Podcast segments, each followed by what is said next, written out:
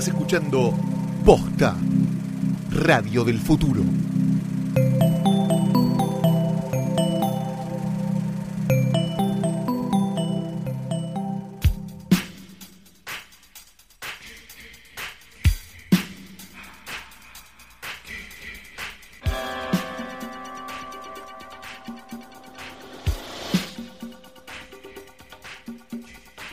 Días, buenas tardes, buenas noches o cuando le estén dando play a esta cosa. Mi nombre es el chino de la nueva luna Ay, yo no sé qué. Yo soy Fidel Sargento. y esto es Hoy tras Noche, el único por ahora, en realidad es el otro podcast de cine de posta.fm, es el otro podcast. Tienen un primer, tienen un podcast de cine, pero les da vergüenza publicarlo. Entonces, Está en realidad, guardado desde hace años. claro, en realidad nosotros somos el otro por un tecnicismo, Claro, que es de lo que está hecho el mundo. Es ¿no? como el Hugo, ¿no? El, el- el hermano que tienen encerrado y le dan cabezas de pescado. Exactamente, es lo que básicamente de lo que está hecho el mundo, ¿no? De tecnicismos, incesto y problemas. Así que vamos a tratar de zanjar hoy justamente los grandes temas de la humanidad. No vamos a hablar de incesto, no, No. vamos a hablar de pedofilia Sí. y no vamos a hablar de dos o tres, dos o tres de nuestros temas favoritos. Caca. Pero caca, exactamente, pero sí vamos a hacer un pequeño balance del año sin hacer el balance choto que hacen todos, porque vamos, muchachos, en esta temporada tuvimos como cuatro episodios de balance. Sí. Si tienen ganas, vuelvan para atrás y es mucho más fácil. Y si quieren saber qué películas nos gustaron este año, simplemente vean los nombres de los episodios. Claro, porque estamos todo el año eh, destacando películas y diciendo, mira lo buena que es esta, hablemos media hora de esta, hablemos ocho horas de esta, hablemos Exacto. 25 horas de esta. O sea, al menos Logan, todas las demás nos gustaron. Bueno, no vamos a pelear de nuevo, ¿eh? No, Te- después pedo, te mando a meterte sentido. tu película de caníbales en el culo. Exacto, ¿viste? y la No. verdad que me pareció muy feo. Mucha gente me lo marcó eso. Dijo que la verdad que estuviste muy mal. Este, Pueden ir a escuchar el especial de Sí, Navidad. fue de- espectacular. de la verdad que fue espectacular. Sí. Sí, bueno, entonces lo que vamos a hacer es, básicamente este es el episodio Old Man Yells at Cloud, ¿no? El abuelo Simpson, que vendríamos a ser nosotros, diciendo Los cosas... dos, los en dos, este caso. los Ah, dos, ah, los dos, no, Ah, levanto, bien, levanto la mano, sí, bien, sí, sí. Los bueno, dos. Los dos. Sí. Entonces lo que vamos a hacer es eh, hablar de cosas que nos parece que sucedieron en el mundo del cine en 2017 y que queremos dejar atrás, que son caca, basura, que no aportan nada, que deben morir. Cosas que nos llamaron la atención, exacto, en el mundo del espectáculo este año. Cosas que sucedieron extraordinariamente este año, que se terminaron de confirmar este año, o que terminaron de explotar este año y que la verdad que no estuvieron buenas, o que por lo menos nos parece que marcan un antes y un después en cosas. Hay como varios temas que nos fueron obsesionando a lo largo del año y fueron las cosas de las que más hablamos, me parece, este, ambos, ¿no? En nuestras charlas más privadas, digamos, de, de no puedo creer esto, no puedo creer lo otro. Y nos parece que está bueno hacer un balance de esas cosas, más que de películas que ya más o menos sabemos que nos gustó Get Out, que nos gustó él y que nos gustaron cinco Eh, películas. todo más. eso, sí. Para empezar, me parece que es útil ver cuál, según, cuál es según Box Office Mojo, que es, es esta página que te va poniendo la recaudación de las películas Está de manera casado con Box internacional. Office Oreiro. No puedo creer el pésimo chiste. Les pido mil disculpas. Lo que pasa es que durmió muy poco ayer porque salió después de un montón de tiempo y bueno, quedó así. Y tuvieron un hijo que se llama Box Office Berlín Atahualpa. Ay, y se está festejando él como si fuera un gol en el obelisco. No, no, no puedo creer. Pero bueno, Bien. ¿cuáles son las películas? Para dos horas de sueño, bastante Está, bien. está Ah. bastante, sí, sí, Ah, sí, sí, pareció, bastante entero, ponele. Pues no vivimos de esto, quiero contárselo a la gente. No, no, hay, tra- hay La trabajo. gente tiene la fantasía de que nosotros vivimos de esto. No, No, no, Sí. claro que no. Bueno, eh, me parece que sirve ver eh, las, por lo menos las primeras 10 películas que más plata recaudaron en 2017 eh, en todo el mundo. ¿Tienen un número atrás? ¿Un número en qué sentido? Claro, tienen un número tipo este, es la- dos. Sí, Ah, sí, eso es porque esto es una tendencia que obviamente viene desde hace rato, pero me parece que se está agudizando, que es, eh, yo siempre me fijo año a año últimamente en qué número aparece la primera historia original, la que no está basada Claro. en un cómic, Esa- en un esa libro, era la en algo que ya pregunta que iba a conocemos. Entonces tenemos La Bella y la Bestia, la primera, que No. es la versión Sí, claro, no. exacta de la de Disney. Sí. Star Wars segunda por ahora, Wonder Woman, La Mujer Maravilla 3, Guardianes de la Galaxia 2 en el cuarto puesto, Spider-Man, It, Thor, hasta ahora no dije ninguna. Bueno, a ver, con, con todo lo que a mí me, me- me llevo los huevos en una carretilla, me parece que la- podríamos considerar a Star Wars como algo original en realidad. Es Sí. parte de una, es parte de una sí, acá lo que, de un claro, franchising, que, que ahí ya no entra, pero tiene una historia original, por lo menos no está basada en nada. no, pero eh, si buscamos una película que no esté No, relacionada con ninguna marca ya conocida, tenemos... Un tipo, eh, una mina, un auto, claro, no, eso en, no. el, en el quinto puesto Spider-Man, en el sexto It, séptimo Thor Ragnarok, Octavo, eh, Mi villano favorito 3. Nueve, Logan, tu película favorita. Gracias. Recién en el décimo aparece y es Rápido y Furioso, que en Que realidad tampoco. Tampoco porque es Rápido y Furioso 28. Porque todos sabemos aparte que no las escriben esas películas. No, es que solo tipo como autos Sí. y, un, y un pelados peleándose. Claro. ¿Qué te genera más estímulo a tu testosterona, no? Simplemente, como esto que te genera, te dan ganas de pegarle una mina, es que sé qué, sí, perfecto, es para Rápido y Furioso. Que, claro. ¿no? Que es como el público general de Rápido y Furioso, que es gente que coge con sus padres o le pega minas. Básicamente. En el puesto 12 Por eso aparece. necesitan que las películas estén dobladas y que terminen con danza kuduro.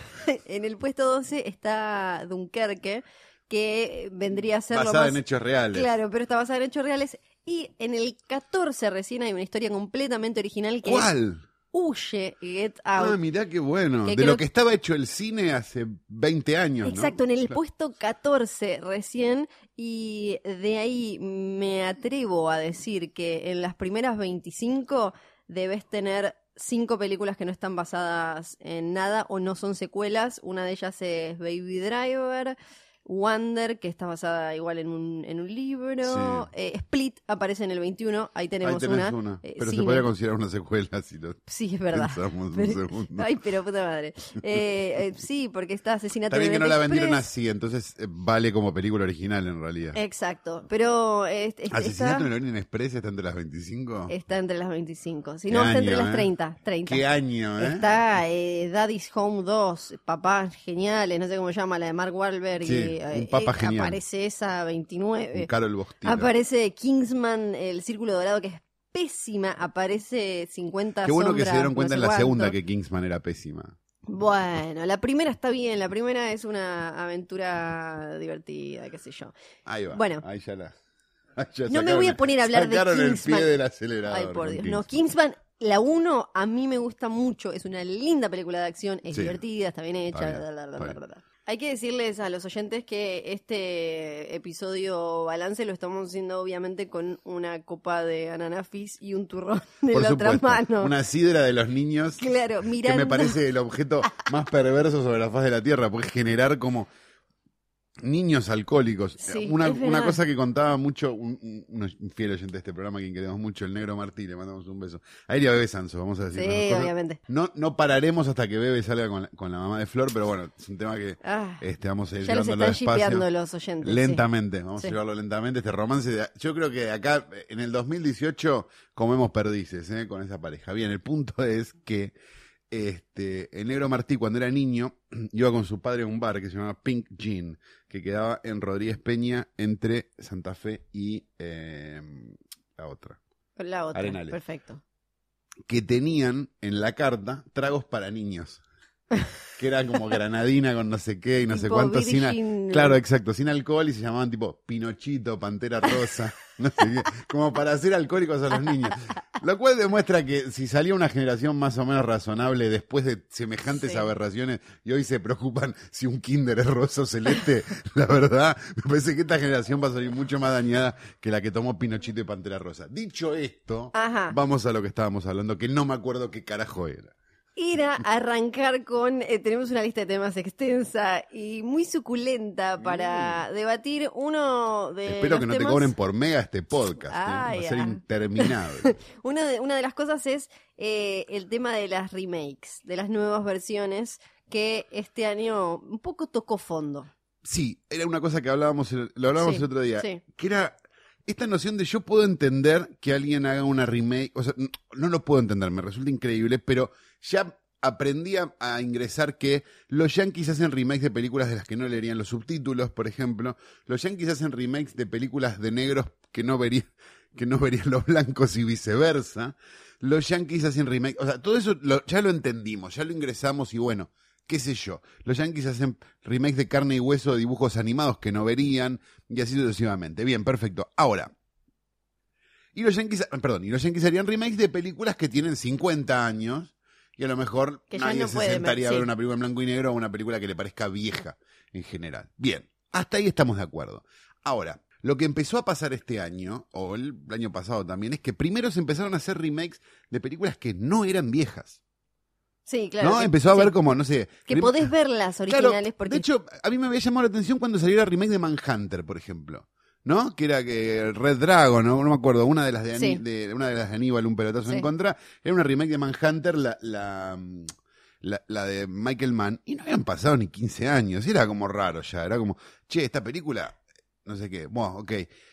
Eso ya yo ya no lo acepté. Pero lo que yo no voy a aceptar bajo ningún concepto es lo que pasó este año con una cosa terrible que es, podemos aceptar que existan remakes chotas de buenas películas, porque en general las remakes son malas, viste que vos ves, no sé, este... Sí, pocas No tienen voy a decir la de Sofía. Coppola porque, porque, porque es entrar en una discusión larguísima. Otra vez. Pero, pero vos ves una remake y decís, "No, esto no era necesario, la verdad la película original es mejor. Entonces yo puedo, enten- puedo entender una remake chota de una película buena, lo que no puedo entender es una remake chota de una película que ya era chota de entrada. Sí. Y el caso providencial de eso es Flatliners, Línea Mortal, una película que ya era mala, la original. Es una película de... Estamos haciendo... Lo que digo es, y vos decías, tocamos fondo, y tocamos fondo de pozo. Y de verdad tocamos fondo de pozo, porque estamos haciendo remake de películas de Schumacher. Sí, claro. No se puede caer más bajo que eso. Sí se puede caer más bajo y hacer una remake de una película de Jean de Bond. Que espero que no pase. espero que no haya una remake de Speed 2, por ejemplo.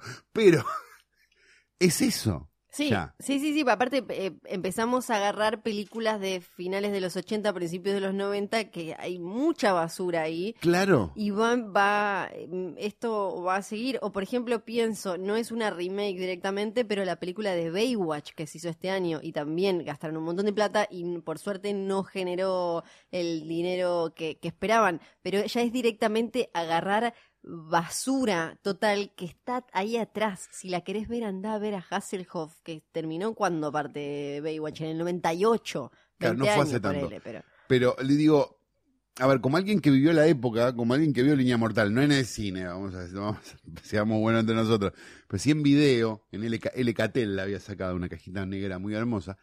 Este, esa película era mala en ese momento. O sea, no, no es que, ah, bueno, que sé yo, una película del montón. O sea, la veías, qué sé yo, te entretenía, ¿Qué? tenías 14 años y ya decías, che, esta no es tan buena como El silencio de los inocentes, que va a salir el Que mismo lo que año. le pasó es que se le, se le hicieron todos conocidos, entonces Está por eso quedó medio Julia pero, Roberts. pero es una película de. Schumacher, Sí. muchachos. Estamos haciendo una remake de una película de Schumacher.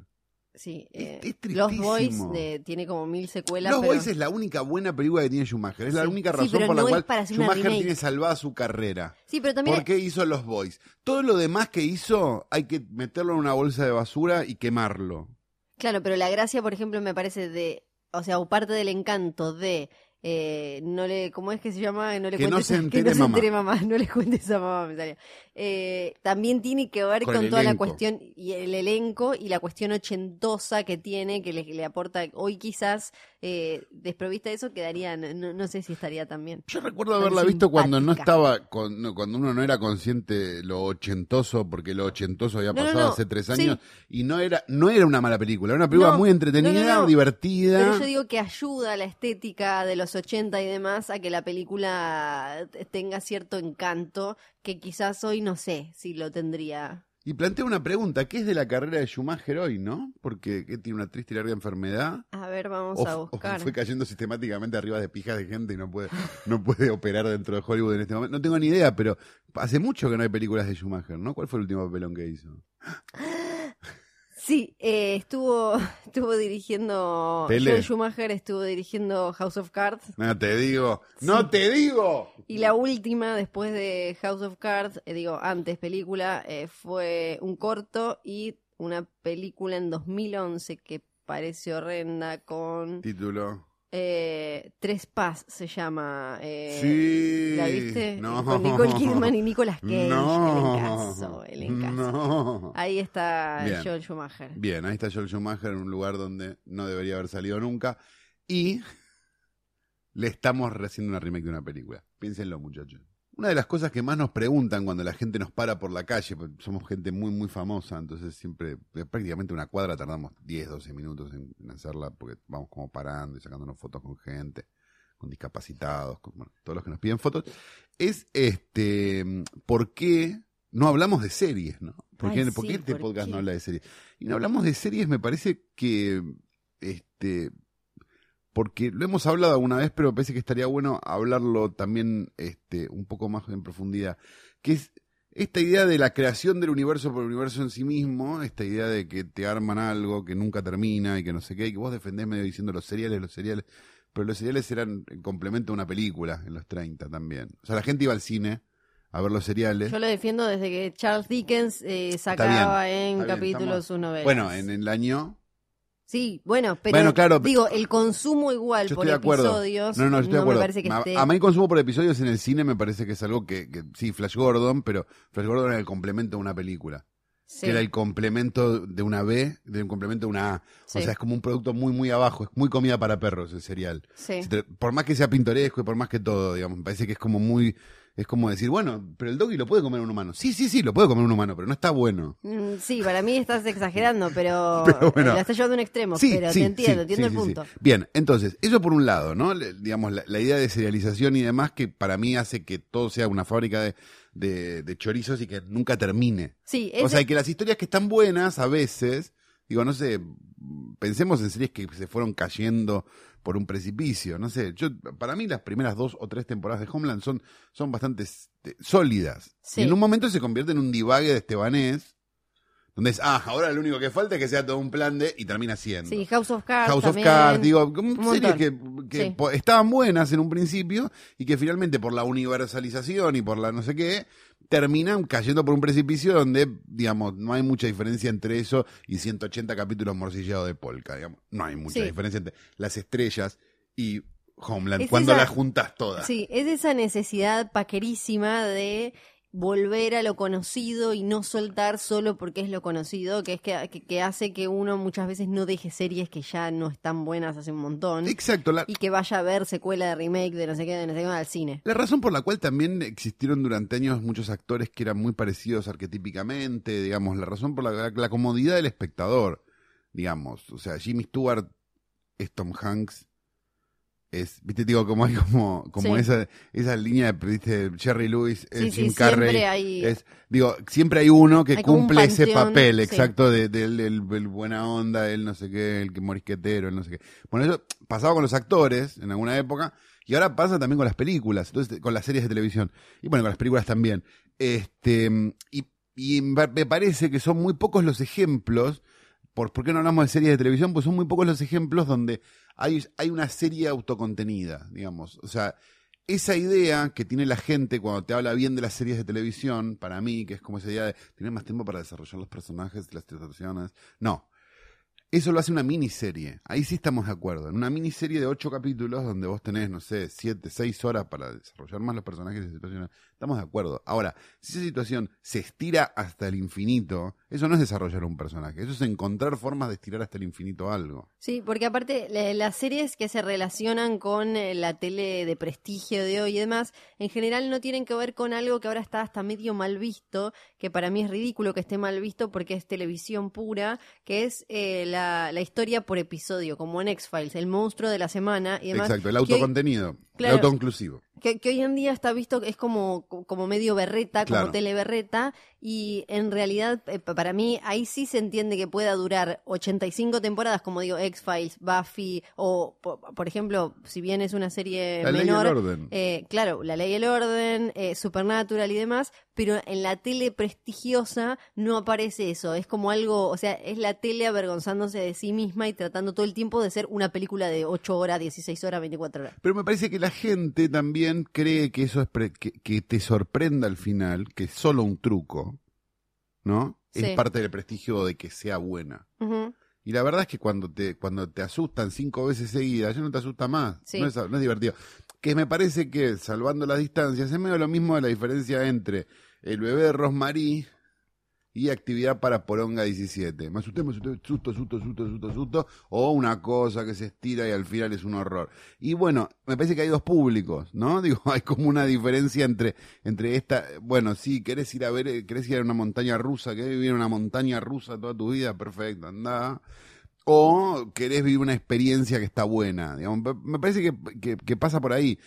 Y las series autoconclusivas o las series cortas, o no, sé, pienso el año pasado en The Night Of, pienso este año en Big Little Lies, Big Little Lies, completamente. Que después nos engañó y dijeron, va a haber segunda temporada. Bueno, y que, ahora está, muéranse, to- y que ahora claro. está toda la pelea de, lo nominamos como eh, miniserie y ahora va a tener una temporada. Bla, Handmaid's. Tale no me queda claro si va a haber una tendría, Va a haber una que haber segunda una segunda temporada, temporada, sí. pero bueno, también era una serie que decías, bueno, si esta, cierre, si esta serie la cierran acá, Sí. es una de una brillantez total. pensando. Exacto. Digo, hay cosas, pero son tan pocas que si, digamos y, y mayormente lo que termina pasando es lo segundo, digamos, con Sí. mayormente termina, a ver, vamos a hacer una temporada más al final con Bueno, ah, sí. porque la gente se enganchó. Hay algo, y bueno, o lo que hace Netflix, que para mí daña mucho la narración televisiva, así como tiene un montón de cosas geniales, tiene que es esto de dejar una temporada que ves de Netflix, en realidad es eh, lo que antes sería un- el primer tercio de una temporada. Siempre es- te deja un gancho abierto, pero antes que te que dejaba un cliffhanger para que vos volvieras al año siguiente. Ahora Netflix directamente te, te deja como la puerta abierta, te entró todo, cu- cualquier cosa, o sea... Fuerte, pero- Flor. Sí, medio fuerte ¿no? Sí, tienes razón. Otra cosa de la, de la que se habló mucho este año eh, tiene que ver con la crítica y las opiniones del público. Por un lado, Mm. hubo, hubo debates internos nacionales acá en Argentina y eh, también eh, de forma internacional desde cómo Rotten Tomatoes pone sus números con Liga de la Justicia, con Star Wars, con eh, eh, Lady Bird, por ejemplo, que aparecía como la película con mayor cantidad de críticas que había estado en 100% durante no sé cuánto tiempo, que solo lo había hecho creo que Toy Story. O sea, este año se habló mucho de pequeñas cosas. Huye también, eh, Mm. se habló de... Sí, 98%, 97%. Exacto, el buen número que tenía. Hubo debates con Liga de la Justicia y con eh, Star Wars di- diferentes. En Liga de la Justicia los fans estaban enojados porque decían que Rotten Tomatoes perjudicaba la película y en Star Wars estaban enojados porque había demasiadas críticas buenas de críticos profesionales y querían eh, borrarlas. No puedo creer Sí, es apasionante. que haya gente tan imbécil, Eh, pero es apasionante, la verdad. Y acá, bueno, tenemos una página que se llama Todas las Críticas que reúne. Que es un poco distinta, ¿no? A Sí. Sí, vendría a ser más como Metacritic, ¿no? Claro, es todo, parte es una de bolsa de gatos, básicamente, donde todos votan y todos ponen números, con lo cual este un señor que, no sé, a lo mejor sabe de cine y vio un montón de películas, tiene el mismo valor que la pija.blogspot, lo cual a mí me parece que no está bien. Bueno, Que digo, me parece Sí, que, la- sí. que, que si hubiera esa caracterización entre él es un profesional de esto, esté de acuerdo o no, ¿eh? digo, gente que tiene firma en lugares versus alguien que empezó a ver películas hace un mes y decidió ponerse un blog, buenísimo. Tiene, está en todo su derecho esa persona a hablar de películas, pero no, no debería contribuir al mismo número, para mí. sí.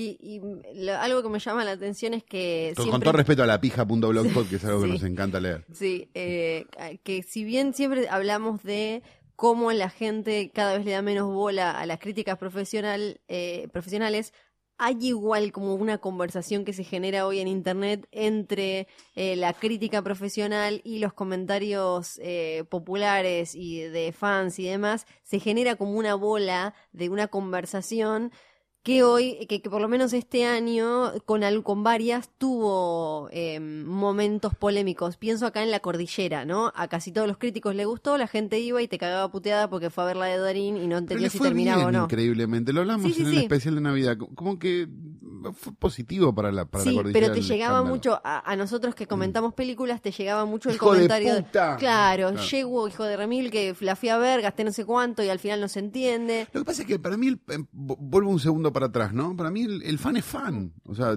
Pero acá no estoy hablando de fan, acá estoy no, no, no, hablando no, de- por eso, pero claro. como venías hablando de eso, digamos, del run run que arma el fan, el crítico, el no sé qué. El fan es fan, no tiene valor lo que dice. O sea, digo, no importa de qué sea fan. digamos, puede ser Sí. fan de, de- de Lucrecia Martel Sí. o puede ser fan de Wanda Nara. Digamos, su, su la, la forma en la que opera su cabeza es igual. Digamos, tiene la vincha rosa que dice Lucrecia lugar de Wanda Sí. y llora en la puerta de la Fundación Antorchas en lugar de en la puerta de la Fundación de, de Vidas del Sur. Pero en sí, Sí. tiene el mismo pensamiento. Es Sí. esto es todo lo importante que del mundo. Ustedes mierda todo lo demás. Entonces, mucha crítica, a esto voy, mucha crítica funciona de esa forma también. porque ve en algunas películas una forma de validarse como persona y como profesional. Sí, Sama este año era un poco la película que nos iba a salvar de la ignorancia y de la oscuridad total. Lo cual hizo que un montón de críticos muy prestigiosos, o por lo menos eso ellos creen, este, funcionaran casi como bots de Sama. Vos hablabas de Sama, bien, mal, no importa. Yo en general hablé bien, digo, me- a mí me gustó la sí, película. me acuerdo. Este, y te salían a contestar inmediata, pero como bots. ¿Viste cuando está el bot de Bob Marley? No sé, Sí. decís algo y te contesta el bot de Bob Marley. Bueno, lo mismo, pero personas haciendo eso. Esa misma semana, este este es el, el- el- lo divertido de todo. Esa misma semana se estrenó Mother, la película de Aronofsky, que ah, yo no la vi, vos la viste, es rara, Sí, digamos. sí, es rara, no. Si la hubiera producido Netflix estaría entre las mejores cosas del año, como Twin Peaks, seguramente. Puede ser, pero igual Twin Peaks no es de Netflix, pero acá la dio Netflix. Bueno, pero Sí, digo sí, así. sí. Pero eh, Si sí, hubiera tenido ese prestigio. pero eso lo que tenía, lo que tiene para mí Madre, acá ya lo, lo comenté, es que es- tiene fallas, es como demasiado ambiciosa, se le ve el ego Aronofsky por todos lados, Sí. pero igual prefiero que siga existiendo y el, sobre todo los últimos, no sé, 25 minutos son una locura que decís, bueno, prefiero que exista toda la parte garcha de esta película solo porque nos dio esto en una época en la que el cine me da mi villano favorito 25. Sí, o de Neon Demon el año pasado o el Sí, anterior. Digo, sí. esas películas que vos decís, esta película no tiene ni pies ni cabeza. Pero está bueno que un estudio que, que, que, que plata de Hollywood esté puesto en esta cosa rarísima. Sí. Entonces, ¿qué pasó? Se estrenó la misma semana que Sama. Con lo cual, eso pasó a ser mierda y Sama pasó a ser la verdad revelada. Ninguna de las dos cosas eran ciertas. Pero era interesante cómo gente que hubiera salido a defender una película de arte extraña, con un final de mierda, este, este, producida por un estudio de Hollywood diciendo qué meritorio, la verdad, qué maravilla, cómo un estudio de Hollywood lograron que hacer esto, salieron a hacer la mierda como si fuera Rambito y Ramón primera misión, por, solo para defender a Sama, una película que, dicho sea de paso, se estrenó con las copias mal, entonces aparecían todas las cabezas cortadas y todo, y nadie se dio cuenta cómo, contó Flor la semana pasada o la anterior, Sí. la privada de Jauja que estaba en noruego sin subtítulos y a nadie le pareció que fuera grave. Bueno, ese es el estado de la crítica hoy por hoy para mí. Sí. O sea, esa idea de, che, qué rara la película, le cortaron la cabeza. No, no, no, está mal hecha la copia.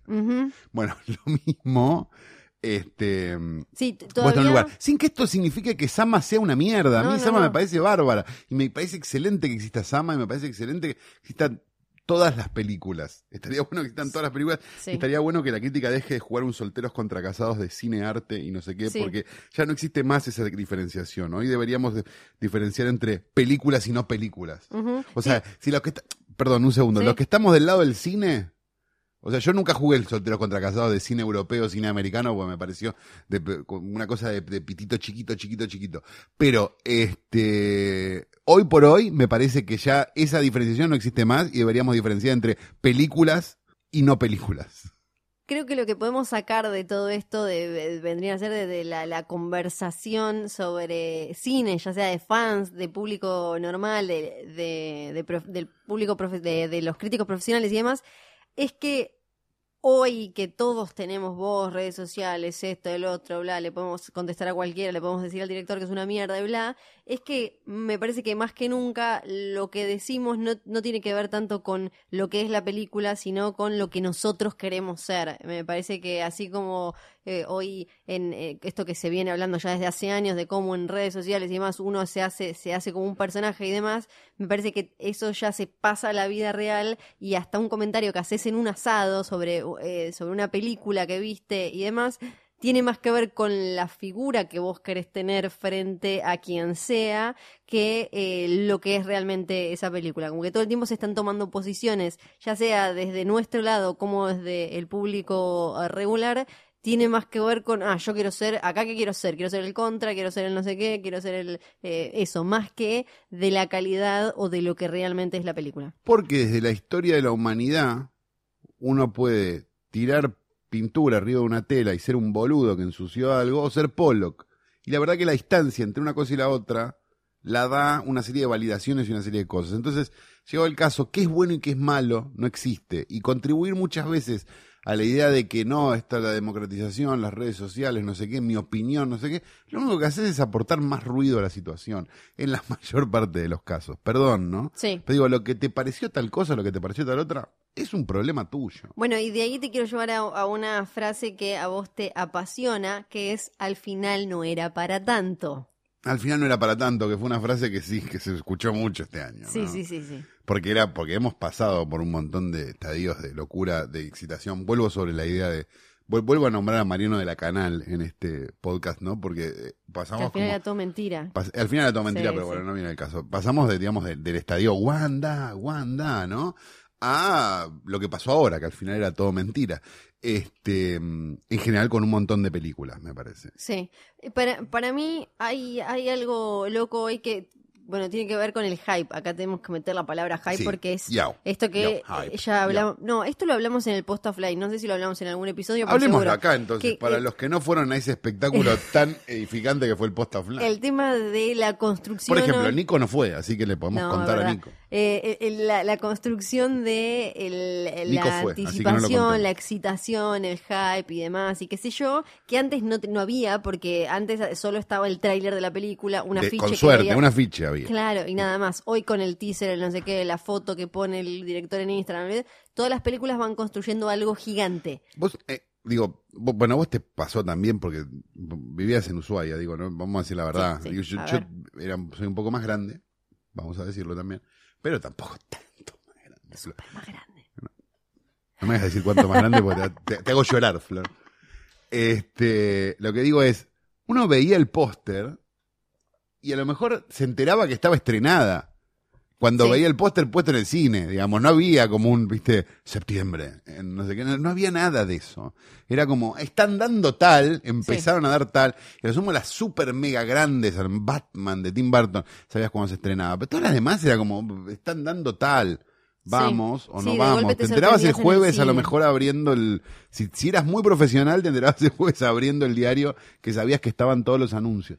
Pero, pero si no era como, bueno, qué sé yo, y ahora es como, mostraron, el- aparece una sombra en, eh, Sí. arriba de un, de una ca- un pedazo de caca, ah, debe ser que Darth Vader, ¿no? ¿Viste? Y después como, Sí. y el, el- el teaser, también el póster, tráiler y el... Una vez que se estrenan, se haga o un- una bola muy grande, positiva, y Sí. también que se les caiga eh, muy grosso. Y esto no pasa, me parece, solo con las películas de superhéroes, los tanques, las secuelas y demás, sino con las de grandes directores Ajá. o con un montón más, porque todas hacen la misma construcción hoy. y Sí. Perdón, y me parece que, la, que la, el, el, el colmo del no era para tanto este año para mí fue It, realmente. Sí. Lo, lo reconozco como Yo- alguien yo todavía no que lo vio entiendo It bien igual, y ¿eh? dijo como, wow, It, qué bien.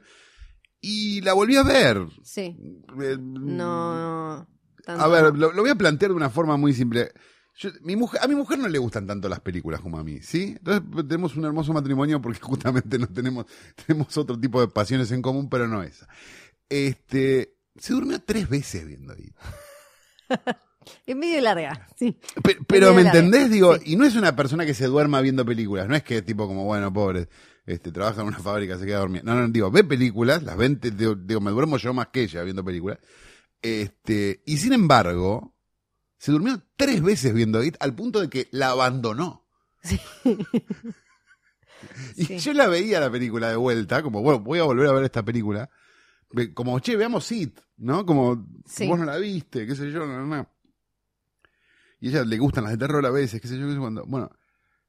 Y, y la volví a ver y no era para tanto, muchachos. No, porque, igual- está- porque me parece que estábamos sí. subidos como ese caballo chauvinista de, del argentino que la pegó, ¿no? No, igual no sé me qué, no sé que cuánto. Y me parece que es como Hay algo súper loco que pasó con It que acá, grúas, acá nos pasó, acá nos pasó con eh, con It, de- o sea, fue más el furor porque los Muschietti son argentinos y demás, pero en el mundo le fue súper bien para no, hacer no, lo que no, era. sin duda. Yo todavía igual no lo puedo terminar de explicar, ¿no? Es como no, o sea, Y la viene con lo de otra- Stranger Things. no Yo creo que tiene mucho que ver con lo de Stranger Claro. Things. Me parece que te dieron una película un poquito más fuerte de lo que era Stranger Things o de como más cruda.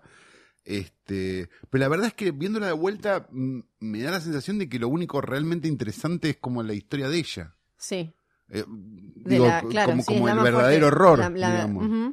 este, que vive ella, digamos. Eso es como lo, lo más más interesante y dicho por él, digo, yo mismo me comí el hype, digo, porque, digo, me río de todos los que, "Ah, Star Wars, no sé qué, y a mí también me pareció buenísima.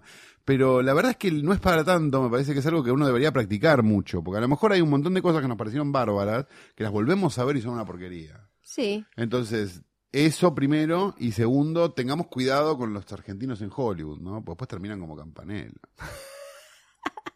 No hacen más películas, está en Twitter. no, sí, está en Twitter, Sí. eh, estuvo en Comic Con Ah, y, bien. y parece que le había que de- decirle a la que no, este no es el que tuitea eh, todo Sí. el tiempo como que no vuelven Que más. vuelvan los milicos. Y así como It la terminó rompiendo, hubo eh, fracasos bastante grandes este año. Uno fue, por ejemplo, La momia, que hay otra cosa que me parece también que tenemos que atender es que a La momia, si bien entró entre las 50 que más recaudaron en el mundo, no fue lo que esperaban. La momia de Universal iba a construir un universo, así como el Rey Arturo, que también se estrenó este año, eran el puntapié para eh, eh, construir todo un universo de 80.000 películas que se venían. Como alguien que tiene tatuado el universo de Universal Horrors en el brazo, lo digo con todo, con conocimiento de causa. Este, viste que los yankees tienen como una frase que es no wonder, ¿no? Sí. No wonder why. Este, no wonder why la película de la momia resultó ser una mierda, ¿no? Era obvio No, que la película de la momia iba a ser una mierda. Para empezar era la foto de Tom Cruise más grande que la momia, que la habían hecho Mira, que bueno, le- ya tenían aparte, viste que hasta se sacaron fotos, ¿te acordás con quiénes eran? Javier Bardem. Sí, había un se había sacado Depp. foto un elenco que no había estado junto nunca. No, y que iban a ser los diferentes monstruos de Universal. Angelina Jolie iba a ser la novia de Frank. ¿Qué pasó con esa mierda? ¿La no la van a hacer? El Dark Universe le fue tan mal que lo cancelaron, lo desenchufaron al universo.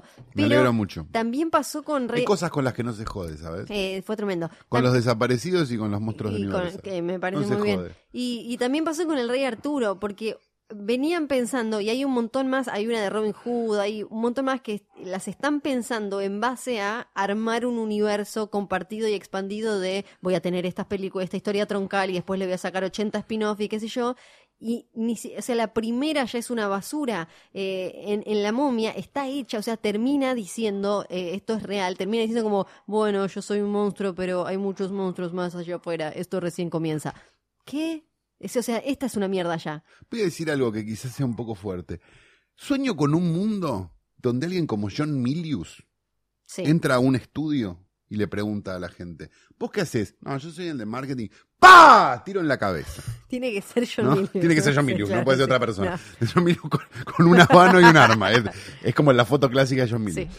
Este, y así, ¿no? Y en un momento hay como un, mont- hay como un montón de masa encefálica regada por, los, por el piso del estudio y esto, es toda gente de marketing que murió y quedan cuatro o cinco que más o menos saben hacer las cosas y finalmente Hollywood vuelve a ser lo que era y no la mierda que es ahora. Ese es mi sueño. Sí. No va a pasar No. porque implica que muera gente de marketing. Pero este sería lindo, ¿no, Flor? Sí, sería lindo, pe- pero hay algo que a mí me pone más triste que el hecho de que estas películas se hagan, ¿no? La momia hizo, que es que en Argentina este año eh, es algo que lo, se ve en, en varios eh, en varios años distintos, pero este año me puso particularmente triste. Películas a las que les va muy mal en el mundo, acá les va bien. Películas pésimas, películas de esas que tu cerebro babea cuando la estás viendo. Y una de ellas es La momia, que en esas ¿Le fue bien acá? Sí, y no me acuerdo cuál otra estaba ¿Estaba y le ganó la momia. Sí, claro. Piratas del Caribe 28, que también... Ay, por- ay, ¿quién, ¿quién va? No, no lo sé. Pero es para nenes, no, no termino de entender eso, ¿es para nenes? Es para toda la familia. Van muchos adolescentes y demás. Pero quién, pero vos conocés a alguien que las vea, porque digo, de verdad, viste que, no sé, yo tengo un sobrino de Sí. 15, ponele, Sí. y va a ver eh, tal que le gusta el anime, le gusta no sé qué, perfecto, listo, per- puedo entenderlo. Ah, bien, le gusta esto, a mí no, no me interesa, pero tiene 25 años menos que yo, está bien. Ahora, ¿quién va a ver Pirata del Caribe? No entiendo. No, no, mucha gente. Y en- ¿Son afuera- familias que cogen entre ellos? No lo sé. Hay, hay fans de Johnny Depp que van a ver cualquier cosa que tenga Johnny Depp. Esto es real, lo he visto en Avant Premiers. ¿Él es mi papá y mi novio? Pero lo que me llamaba la atención era esto de que eh, películas que si bien Piratas del Caribe 34 aparece entre las, las 50 que más recaudaron en el año, es considerada en el mundo un fracaso porque no hizo toda la plata que debería hacer. Y acá la rompió. Pero, bueno, pero ¿no nos hemos convertido un poco en esa cosa de, bueno, en Asia funciona? Sí, porque... Porque, ¿viste, viste esa cosa que decís, Sí. ¿qué quién hicieron esta mierda? No, no sabes cómo le fue en Japón. Sí. Juntaron toda la guita ahí, tipo Marco Polo de, de Netflix, ¿no? Que es como para China. eh, tal cual. Y me Como, como, ¿qué ¿Cómo pueden creer esta mierda? Bueno, era porque era para los chinos. Claro, sí, y, mm, eh, y ni hablar de todas las que nos, nos meten en grilla, en cartelera, que son o las de em, que allá salieron directo a video de terror que tienen dos años, o la comedia Tana, o la Va, pero- pero- francesa. pero vamos por partes. Sí, por favor. a Uno, ver. las películas directo a video de terror ya las sabemos, muchachos. Nos damos cuenta. Por eso hacen Pe- 5.000 espectadores. Hashtag la poronga del, del demonio. Porque ya sabemos que es directo a video, porque solo hay que googlear. Y vas a encontrar, pones el título de la película Torrent en Google y te aparece una copia 1080 WebDL. Eso quiere decir que es directo a video. Nos damos cuenta todos, muchachos. No es tan complicado. Déjense de joder. No jodan con Perón ni con el directo a video. y empiecen a poner guita en las películas, pues si no, vamos, nos vamos a enojar. Bueno, y Te hablo a vos, SBP, pero para especialmente. Pará. Te hablo a vos, SBP. Ya sabemos cómo sos. otra cosa, las, Te hablo a vos, París. las comedias tanas y francesas. ¿Quién las va a ver? ¿Cuántos pies, cuántos ¿Quién- tíos tenemos que las van a ver? ¿Quién va a ver esas comedias que primero, primero Sí. que todo, hay que llamar a 144 prácticamente, ¿no? Vamos a decirlo. Porque tienen una postura medieval directamente. Sí. En su mayoría. Las películas del medio por ser son una tarde con Betty Sarlo en comparación con lo que, con lo que son estas películas. Una tarde con Betty Sarlo, obviamente, sentándonos en algún lugar marginal observando pobres. Pero dejando de lado eso, este. ¿Quién las ve? No sé, Porque no son ni graciosas. A- a- Sí. Hubo una hace poco con, con Pierre Richard sí. que ya no nos hacía reír de joven. Imagínate ahora de grande, a los 9, 80, no sé qué, se llamaba Amor.com, creo que era el título que le habían Sí, puesto acá. amor.com. Claro que, Que que- yo veía el tráiler y de verdad quería, tener- quería que me agarraran un cáncer y morirme en ese momento solo para no tener que ver más el tráiler. que en general son como un Tano haciendo cosas locas y aparece Claro. como tipo eso el chabón existió- escapando. A ver, no sé. eso existió en los 70 y era un Sí. género muy popular, que era la comedia a la italiana, que eran las películas, esas de Lando Busanca y qué sé yo, que eran como más picarescas y medio sexuales, y que eran las únicas películas que se permit, que la censura un poco permitía, ¿no? Homoerótico supermacho, un poco las de las de Adriano Celentano un poco después también, El Fierecillo Indomable, Señas Particulares Belísimo, Bingo Bongo, no sé, todas esas porongas, que tenían un público muy, muy popular, llamémoslo de una manera, para decirlo este, de una manera políticamente correcta, y que llenaban los cines de la Valle y lo- y los, cines como del, suburbio. Ese público desapareció. Entonces, yo no, yo no veo al señor, capaz que sí, y capaz que este es el público, la verdad que no lo sé, pero siempre me llamaron la atención. Eh, ¿Quién es el público de esas películas? Porque me da la sensación de que no las va a ver nadie. No, No, no eh, tengo, no tengo los guarismos, digamos, pero, Sí. pero me imagino que debe hacer 5.000 espectadores amor.com. No creo que haga mucho más Sí. que eso. ¿Para quién son? ¿Son para Sí. el señor del patio Bullrich? Eso tiene que, que- va a ver esa, pero porque el señor del patio Bullrich va a ver la prestigiosa. Y ahí- y, y- y los críticos prestigiosos Sí. que siguen eh, Sí. a los señores del patio Bullrich no van a ponerle una buena calificación a amor.com. Le van, lo van a mandar a Adolfo C. Martínez. Le va a poner tres estrellas. Va a decir los rubros técnicos impecables. Y van a seguir con otra cosa. Y ahí después también aparece que eh, tenemos todas esas, la cartelera llena de esas, pero las chiquitas que probablemente terminen con alguna nominación al Oscar las que, o, o en, en los grandes eh, premios, en la temporada de premios, no nos llegan y no llegan antes por screener, como Están pasó- cayendo, ¿eh? Como como- caen, ¿eh? como ya está pasando ahora. cayeron todas, Y así todos los años esperan hasta el momento o en el que tienen nominaciones o en el que directamente ya ganaron algo. Nos pasa todos los años y todos los años terminamos viéndolas en screener porque si no, si te interesa un poco el cine y querés seguir la temporada de premios y seguir la conversación del momento internacional, no llegás porque está al putoamor.com en vez de Lady Pero Bird. ni siquiera es eso para mí, ¿eh? Para mí no es culpa del amor.com,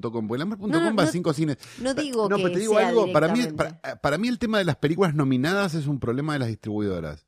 Porque la- en su mayoría las películas nominadas ya sabes cuáles son. O sabes que esta tiene posibilidades, o sabes que no sé qué, que no sé cuánto, entonces más o menos ya las compraron. Entonces las películas del Oscar ya las tienen compradas. Se sientan arriba de la película del Oscar como si fueran bitcoins. Sí. para empollarla, claro. Pasa el Golden Globe y siguen sentados ahí, timbeándola, ¿no? Como si fuera no sé qué. Después no ganan nada, ganan mejor vestuario, se la meten en el orto, la terminan estrenando tarde, no la va a ver nadie, no le importa a nadie. sí. El ejemplo de Providencia es Topsy Turvy, creo que era, que se estrenó tipo cinco años Sí. después. Este. Yo no entiendo, porque digo, en otra época lo que se hacía era, se estrenaba a tiempo, la del Oscar, Sí. se, decía que había rumores de no sé qué. Cuando estaba nominada, todavía estaba en cartel o la reestrenaban y si ganaba la reestrenaban. Claro. Sí, sí, sí. Entonces, que tiene sentido. Y tiene mucho sentido. Sí. Porque tiene mucho más sentido que estrenarla tarde Es que o que estrenarla todas juntas esa semana. Viste que tenés como la, Sí. el, el- ¿cómo se llama? El, el- el- la, la campana de largada esa que larga tipo 15 de enero y termina el 9 de febrero. Son esas tres semanas donde se estrenan todas las que dicen Sí. nominada a. Hay, hay varios que, que hacen eso del restreno, sobre todo con las que ya tienen varios meses y demás. Eso sí, Sí. lo hacen, pero so- son en general los más grandes. Como Pero que no está Fox mal. y- No, no, no, está, perfecto. Porque, hay un montón de gente que tiene un interés nuevo. claro, que le, que le genera un interés Sí, claro. una película que ganó el Oscar y no le genera un interés una película que no ganó el Oscar. Y está perfecto. Ahora, no termino de entender por qué se las guardan. Sí. Porque ni siquiera, pues las tienen ya, no es que las salieron a comprar corriendo a ver quién había ganado. Uh, ganó el Oscar, vamos a salir a comprar esta, Carla, ya la tienen. Yo la me imagino que tendrán como su cuadernito con números que puede llegar a avalar lo que dicen, pero eh, sigue siendo, me parece, una pata flojísima. es una de- boludez de- que, donde, te digo Sí. la verdad, con- conociendo el paño, para mí es una boludez donde se están ahorrando 15 pesos. Bien, perfecto. O sea, Te que, creo, no, que no tiene, que no tiene ningún gollete más que ese. Y- Y, seguramente sea alguien no queriendo dar una orden por las dudas de que se equivoque. Claro. Y Que de, es como se toman la 90% de las decisiones hoy por hoy en el mundo del espectáculo. de Por las, miedo. las películas que no llegan, te quiero llevar a otro lado, Sí. que vos sabés que son las películas que se producen acá y todo lo que pasó este año con Ay, el Inca y en el qué Inca. situación estamos hoy. Nos quedan días de 2017. Ay, ¿Qué pasa con el Inca? Inca, por favor. ¿Qué pasa? Bueno, todo empezó una noche en Animales Sueltos. Es casi la, casi la historia de Sofía Clerici, pero con películas. Donde Feynman hizo una operación muy triste a pedido de ya sabemos quién, este, para destituir a Alejandro Caseta, director del Inca en aquel momento, porque decía que se habían robado plata comprando unas pelotas de pelotudez atómica. Una, una denuncia de alguien que nadie nombra, es el Voldemort ¿no? de, de- de toda esta situación. Nadie nombra, yo tampoco voy a nombrar, pero que es un, eh, un abogado de cine que vive del Inca hace 30 años, fácil, y no está dispuesto a dejar de vivir del Inca. Bien, Sí, hay un montón de gente que vive del Inca, ¿sí? Hay un montón de operaciones por las cuales vos podés vivir del Inca, que no son ser, hacer películas, digamos, Sí. la gente en general, porque Feynman, digamos, el discurso de Feynman era con la plata de los jubilados, hay como un montón de cosas que están equivocadas. La primera, la plata del Inca es plata que viene de entradas y que viene de otra cosa que se llama este, utilización del espectro radioeléctrico, que los canales de televisión pagan. Y ahí lo que decían eh, era, pero ¿por qué yo si quiero ir a ver Star Wars con mi entrada de Star Wars tengo que pagar la película? Porque es la ley hacen?" y no te cambia nada, porque la, la entrada al cine no va a ser más barata, No. Porque vos no pagues la entrada. y además está generando cultura Exacto, en eh, tu país, local, una en tu serie país, de cosas, estás pagando un sí, montón de ¿no? cosas que ni siquiera sabes que estás pagando. Eso por un lado. Segundo, que con la plata de nuestros impuestos no es verdad, técnicamente, pues con lo sumas con la plata de los impuestos de la gente que va al cine. Claro. Entonces, sí. si vos fuiste no al es pago cine- la luz Claro, y de ahí Claro, dice para... Fondo Inca, no. Entonces, si vos no fuiste al cine en todo el año, cállate la boca. Sí. Si fuiste al cine una vez en el año, cállate la boca. Digamos, primero. Segundo, la guita del espectro radioeléctrico es mucho más grande. Es, la- es, la- es un fee que pagan los canales de televisión por utilizar el espectro radioeléctrico del país, que es como que funciona como en los mares, digamos. Derecho a navegar por tales Claro, aguas vale tanto. Bueno, esa es mucha más plata. Y eso es lo que los canales quieren dejar de pagar. Sí. No, no importa el impuesto, no importa Andrea Sí. del Boca, no importa nada. Lo que importa es eso, solo. ¿Sí? Entonces no se sorprendan si los canales de televisión justo dejan de pagar el fee de espectro radioeléctrico con un tecnicismo que han inventado de, bueno, pero esto, cable internet, no sé qué, una cosa Sí. medio extraña. Bien, si eso pasa, probablemente la, la facturación del Inca baje notablemente. Y si la facturación del Inca baja notablemente, probablemente la cantidad de películas baje notablemente. Yo no tengo ningún problema con que haya un montón de películas argentinas. Esto es otra cosa también importante. Porque la gente dice, estas películas que hacen que no ve nadie. Hay varias cosas. Hay películas que ve un montón de gente, estamos de acuerdo. Hay películas que no ve nadie, pero que van a festivales y que Sí. generan un mundo cultural y una serie de cosas que a lo mejor a vos no te importa, pero a otra gente sí le importa y que generan trabajo además en técnicos y cosas y demás. Y después hay mierdas sin amor que no va a ver nadie y a nadie le importa, generalmente producidas por abogados. ¿Cuál es, cómo, ¿Cómo se soluciona el Inca? Sacando los abogados. Esa es la primera cosa. Si vos sacás los de como, eh, lo mandás a John Milius también. Que se ¿Qué haces? Sos de abogado. Listo. Solucionado. En la Sí. mayor parte de los casos, ¿sí? Este, con lo cual es todo, es todo, y es toda una gran ensalada también. Porque te dicen, no, Andrea del Boca, la novela, la plata de los jubilados, tiene nada que ver una, eh, lo de la, digamos, este, lo la ley de medios y el, Sí. el vacua con el Inca, no, no tienen absolutamente nada que ver. Estamos hablando de películas, estamos hablando de, y nada más. Entonces, tratemos de ordenar un poco las cosas, tratemos de ver cómo se soluciona y tratemos de que el Inca de una vez empiece a funcionar. Sinceramente, a mí lo que me provocó, digamos, lo de caseta primero, cuando lo pusieron, fue una situación de, hey, este tipo lo, o sea, yo este tipo lo conozco, Sí. este tipo es absolutamente idóneo para el trabajo que le están poniendo. Celebro que hayan puesto este tipo en el Inca. A los 15 días le hicieron una cama y lo mandaron a la Ujú. concha de su madre, como suele suceder Sí. con la gente que es idónea para un trabajo. Bien, no me preocupa porque Caseta va a seguir produciendo las películas que producía antes, digamos que son un montón, así que no hay ningún problema. Y los abogados que viven del Inca de hacer el- la calecita seguirán haciendo la calecita Sí. tranquila. Este, mm, digo, para que se entienda, yo no, yo no voy a dar nombres porque no soy No, no, no, el boludo que da nombre, el único boludo que dio el nombre, ¿no? Pero estamos hablando de gente que, por ejemplo, firma un Ibermedia. El Ibermedia es una coproducción de películas, ¿sí? Sí. Que para que exista tienen que haber dos países de Latinoamérica en el, o sea, como coproduciendo. Entonces alguien tiene firma en el Inca como productor, perfecto. Entonces firma un papel con un peruano para Sí. una película, ¿sí? Perfecto. Que en ese papel que firma le da los derechos de estreno acá en Argentina de esa película. Una Sí. película que no le importa a nadie ni le va a importar a nadie. Él le figura como coproductor porque firmó ese papel, ¿sí? Sí. Bien, le dan los derechos para pasarla acá. La estrena en el Gomón, cobra el subsidio Ah, de estreno. Sí. La van a ver cinco personas sí. y se terminó. Esa persona, yo la conozco desde que entró al mundo del cine, ¿sí? Tiene un barco. Bien. Nunca metió más de 15 espectadores en el Sí. Claro, es Entonces, como- esa gente es grave. Esa gente tiene que morir. ese es el, el, chan- cuando, el, el chanchullo más parecido a otros quistes que tiene el Estado en diferentes ramas y demás. No que no tiene que ver con la gente que hace, tanto que hace las películas, sino con estos burócratas. Ni y tiene que ver tampoco con el costo, porque Sí. las películas son caras. Es, Ujú. o sea, digo, es una realidad, es algo caro de hacer. Sí. No es sí, claro. barato hacer. Con los autos son caros, sí. Bueno, las películas también. O sea, es lo mismo. Si vos entendés que un auto es caro, tendrías que entender que una película es cara. Es lo mismo. Sí. Bueno, eh, digo, eso por un lado. Segundo, costó tanto y recaudó tanto. Es medio raro porque después entra plata por otro lado. Entonces hay un montón de cosas. Sí, aparte costó siempre tanto. con lo cultural vamos a Exacto. eh, el tema de no todo tiene que hacer plata y cosas Sí. que se hacen. Gracioso que Majul, que recibió plata para hacer una película de los presidentes, mierda, olvidarte de los presidentes de mierda que hizo, metió 20.000 espectadores, cobró la guita del Inca, ¿no? Pero no la metió en el cuadro cuando se estaba Pero- quejando de otras. Y ahora, ahora Y ¿en fue qué- durante el kirchnerismo. si Sí, sí, sí, claro. Sí, perfecto. A- ahora, ¿en qué situación está el Inca? Que, o sea, ¿qué La situación va que está haber- el Inca- hay- ya va a haber menos películas. ¿Cómo, cómo está? A ver, ¿a quién escuchás? Ese es el problema también. No hay nada objetivo. O sea, tenés a los abogados fogoneando el fin del mundo y mandando unas, Sí. unas, unas proclamas como si hubieran hecho una revolución alguna vez en su vida desde su barco.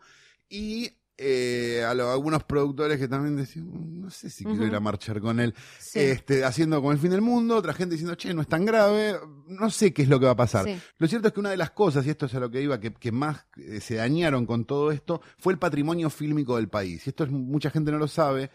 Eh, se, iba, se había armado un lugar, una cosa llamada el Sinaín, que era una, una llamémoslo así, una escuela barra eh, lugar de, de, mm, de restauración cinematográfica, de restauración fílmica Sí.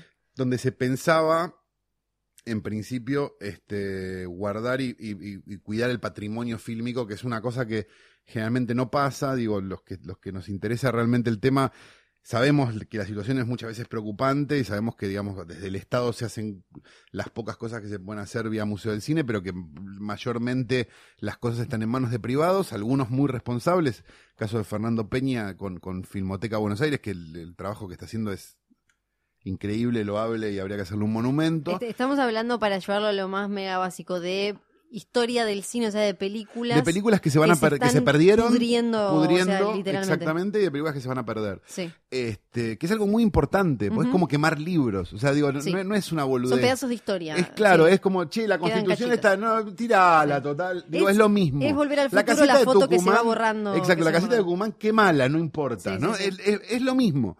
Este, entonces digo, Peña está haciendo un trabajo muy loable y después está este, esos seres oscuros y, y de pudrición que un día morirán en el infierno de la mierda, que es la gente de la Fundación Cinemateca Argentina. Ojalá que se muere, que ojalá se prenda fuego la Lugones con ellos adentro. Bien, este Se está haciendo.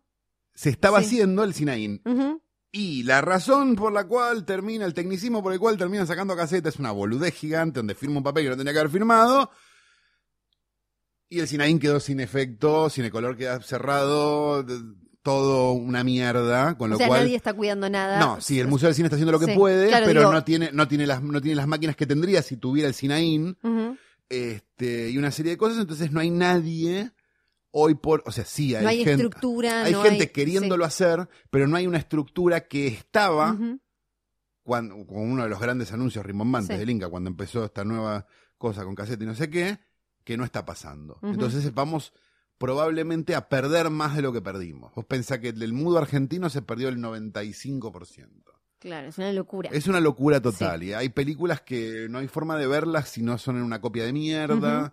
O, o copias armadas. Creo que con vos fuimos a ver este, apenas un delincuente, la de Fregonese, Sí. que era una copia armada. O sea, Sí. era una copia que tenía tres rollos de una copia, tres rollos de una copia inglesa y más o menos habían hecho una copia más o menos razonable. Digo, vos ves cualquier clásico de otro país y está en 4K hermoso, todo perfecto, todo bien hecho y bien, y hay una copia en fílmico guardada en algún lado para, para, para que se pueda volver sobre eso, porque es lo único que está como a prueba del tiempo hoy por hoy, es el fílmico. Todo eso no está pasando, y todo eso podría pasar porque tampoco tiene un costo enorme. Entonces, para mí, el ma- hoy por hoy, ¿qué va a pasar con el Inca? Si ¿Van a ser 100 Ujú. películas películas o 50 o, o 3000 o no sé qué? No lo sé. Este, mayormente la gente que te está pidiendo que vayas a marchar es gente que tiene otros Tiene intereses. claro. Y la realidad es que lo único bueno que había de las novedades de este año o del año pasado, no sé, o de este año, era el Sinaín y el Sinaín quedó sin efecto. Entonces hay como, me parece, malas noticias en general por ese lado, digamos. Sí. Deberíamos empezar a pensarlo y no lo digo, sí, lo digo un poco también por, por- por el tipo de, de color que tiene el gobierno hoy por hoy, ¿no? En la idea de que la cultura no es un gasto sino una inversión. Porque cuando hay un gol lo festejamos todos. Sí. Entonces, este, para que haya un gol hay que armar equipos y hay que jugar al fútbol. Digamos, ¿no? Los goles no pasan porque sí y no pasan porque ah, hubo un gol, qué buena onda. No, Qué sé yo, me, me parece eso, digamos, este seguramente mm, va, digamos, me parece que había museo de cine, había este, gente que ama las películas este, mucho, este, probablemente te- aparezcan soluciones, no inmediatas, digamos, y tampoco hay un presupuesto enorme para, para que Ujú. eso sea, este, pero, pero estaría bueno que pase, estaría bueno que estemos atentos a eso si nos gustan las películas, estemos atentos a, che, ¿por ¿cómo puede ser que no haya una copia buena de tal cosa para ver es una película tan importante? Y yo creo Este, que con este llamado, ¿no? A la a reflexión, atención y demás, podemos ir cerrando. Podemos hacerlo cuando quieras, ¿No? o si no puedo seguir quejándome una hora más. No, no, no, yo creo que te, te podemos dar un descanso, ya fue suficiente con el 2017, ya estamos. Si quieren saber qué películas nos gustaron, repetimos, pueden... No tienen ni que escuchar, solo tienen que ver los nombres de los capítulos. Exactamente, y pueden entrar a Filme Junto al Pueblo en Instagram y ahí todo el tiempo hay recomendaciones y cositas. Que ni bien terminemos esta intoxicación de Vitel Toné que estamos teniendo hace Sí. más o menos un mes y medio, vamos a empezar a poner cosas en. Sí. Pero te esperen un poco. Pero querer un poquito, pero va a Esto ver. sigue en enero, ¿no? Esto sigue.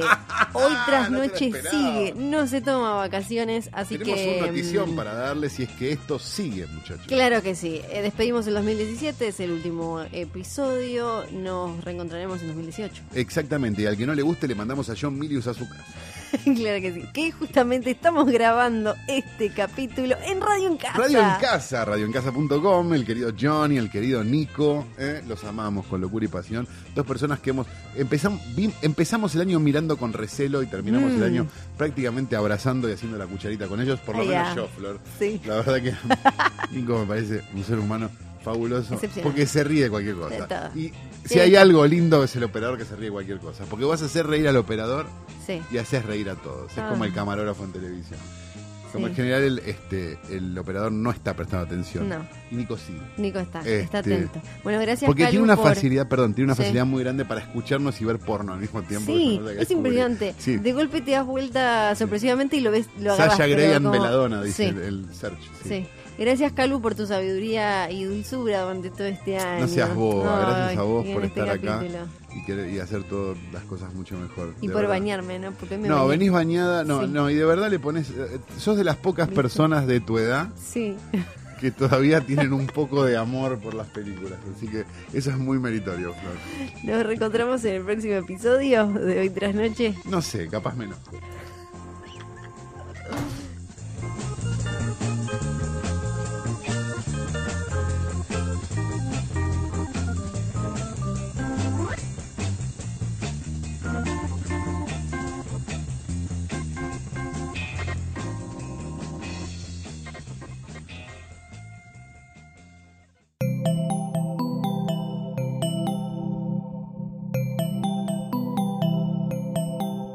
Si te gustó este episodio, hay mucho más para escuchar en Posta. Conoce todos nuestros programas en posta.fm. También podés llevarnos en tu teléfono. Baja la app de Posta para Android o para iPhone o suscríbete en iTunes a tus series favoritas. Seguí escuchando Posta, Radio del Futuro, cuando quieras y donde quieras.